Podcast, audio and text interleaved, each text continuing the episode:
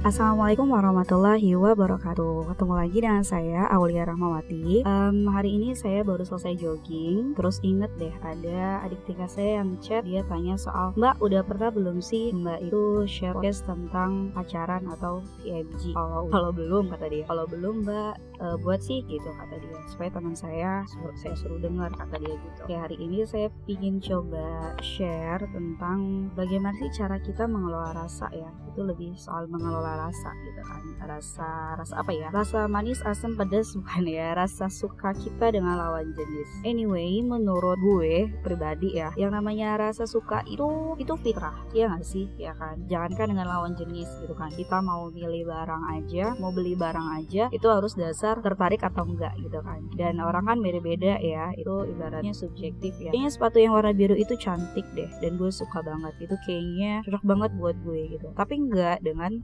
temen gue yang lain. Mungkin dia ngerasa apa sih warna biru? gitu kan kayak cowok kayak suka apa sih warna cowok? Cowok itu warna pink misalnya kayak gitu. Itu jadi memang yang namanya rasa suka itu fitrah dan itu memang subjektif ya orang beda-beda gitu ya kayak gitu. Dan itu fitrah memang sudah Allah ciptakan yang namanya rasa suka itu ke kita gitu kan rasa ketertarikan itu ke kita gitu. Dan kalau fitrah itu kan berarti dia memang sesuatu yang Allah kasih yang namanya sesuatu yang Allah kasih itu kan suci ya. Suci kemudian rasa itu juga harus kita salurkan ke tempat yang memang benar-benar suci gitu jadi menurut gue yang namanya rasa suka itu suci gitu kan. Jadi harus kita salurkan ke tempat yang suci gitu ya. Sorry kalau misalnya kedengaran suara-suara berisik atau apa karena emang ini lagi di pinggir jalan baru selesai jogging kayak gitu. Jadi memang ya suara-suara kendaraan orang banyak gitu ya. Nah kita balik lagi ke topik yang tadi tentang mengelola rasa Tadi teman-teman udah paham ya, oh yang namanya rasa suka itu fitrah. Jadi nggak apa-apa kita punya rasa suka. Nah, sekarang masalahnya adalah kita itu bisa bermasalah dengan perasaan itu ketika kita salah untuk mengelolanya.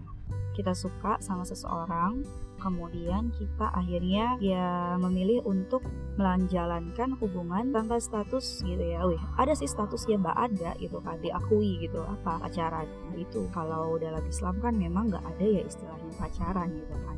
Yang ada apa mbak? Taruh oh nggak juga gitu ya.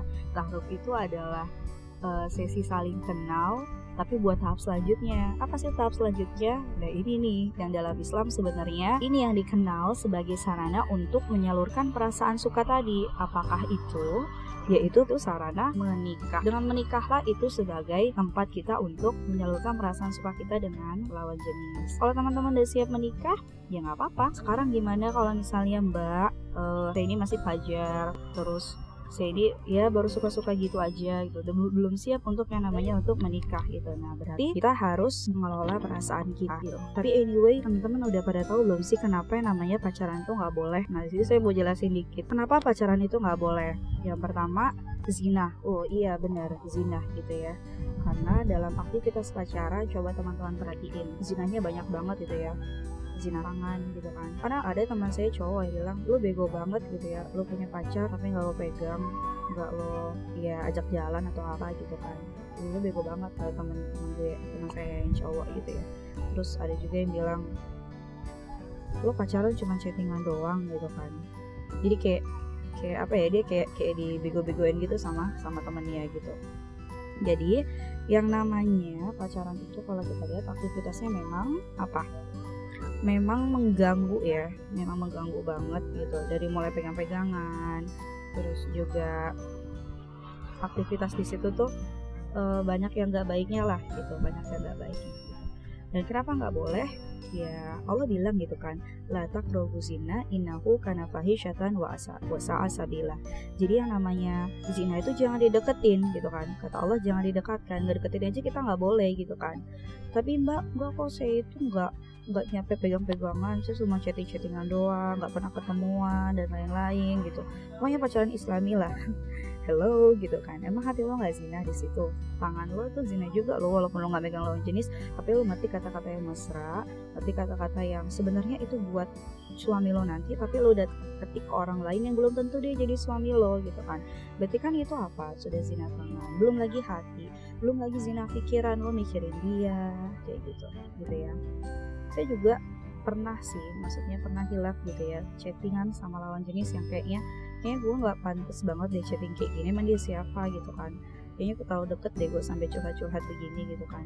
Suami gue bukan ini gue bukan gue chattingan sampai kayak gitu gitu. Saya pernah hilang gitu. Tapi sebenarnya kita tuh udah punya sensor pribadi gitu. Diri kita tuh udah warning sendiri gitu kan.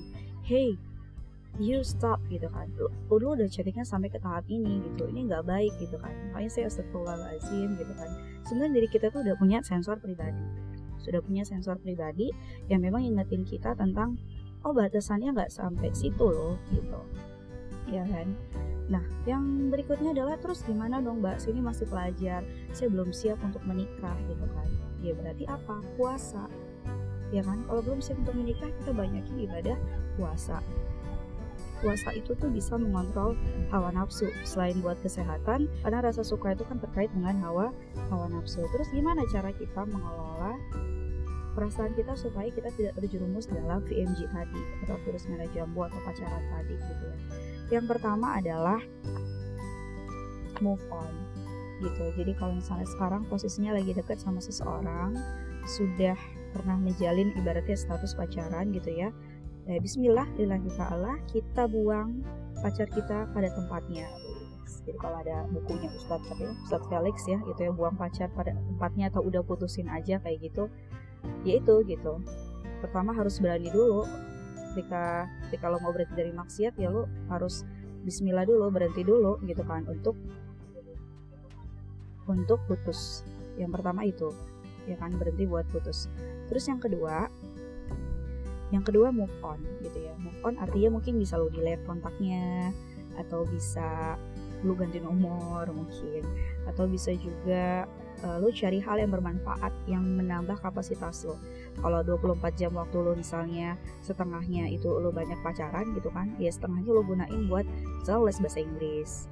Atau juga misalnya lo les lukis atau atau olahraga atau apa kayak gitu. Lo cari yang benar-benar itu meningkatkan kapasitas lo yang lo hobi dan suka banget di situ gitu. Cari hal-hal yang positif ya. Banyakin belajar kalau misalnya lo pelajar gitu kan kayak gitu. Karena lo harus yakin aja gitu ya yang namanya jodoh itu sudah Allah tentukan. Tahu nggak sih? Allah itu udah nentuin jodoh rezeki maut itu sebelum kita lahir ke dunia. Lebih tepatnya itu ketika ruh itu ditiupkan Allah ke rahim ibu kita gitu ya Allah itu sudah menentukan udah ketok palu lagi ibaratnya ke seberapa banyak rezeki lo terus jodoh lo siapa lo mati kapan kayak gitu. Allah itu sudah sudah nentuin itu gitu. Jadi jangan pernah khawatir gitu kan. Kemudian juga nih kita juga harus yakin kalau misalnya orang yang baik jodohnya baik. Orang yang ahli maksiat jodohnya ahli maksiat. Lo tenang aja gitu kan. Ketika lo menjaga diri lo memperbaiki diri lo terus menerus insya Allah jodoh lo juga kayak gitu. Sedang memperbaiki diri dia gitu. Tapi kalau misalnya lo maksiat ya nggak jauh-jauh gitu kan. Jodoh lo juga kayak gitu. Orang yang gue ganti pacar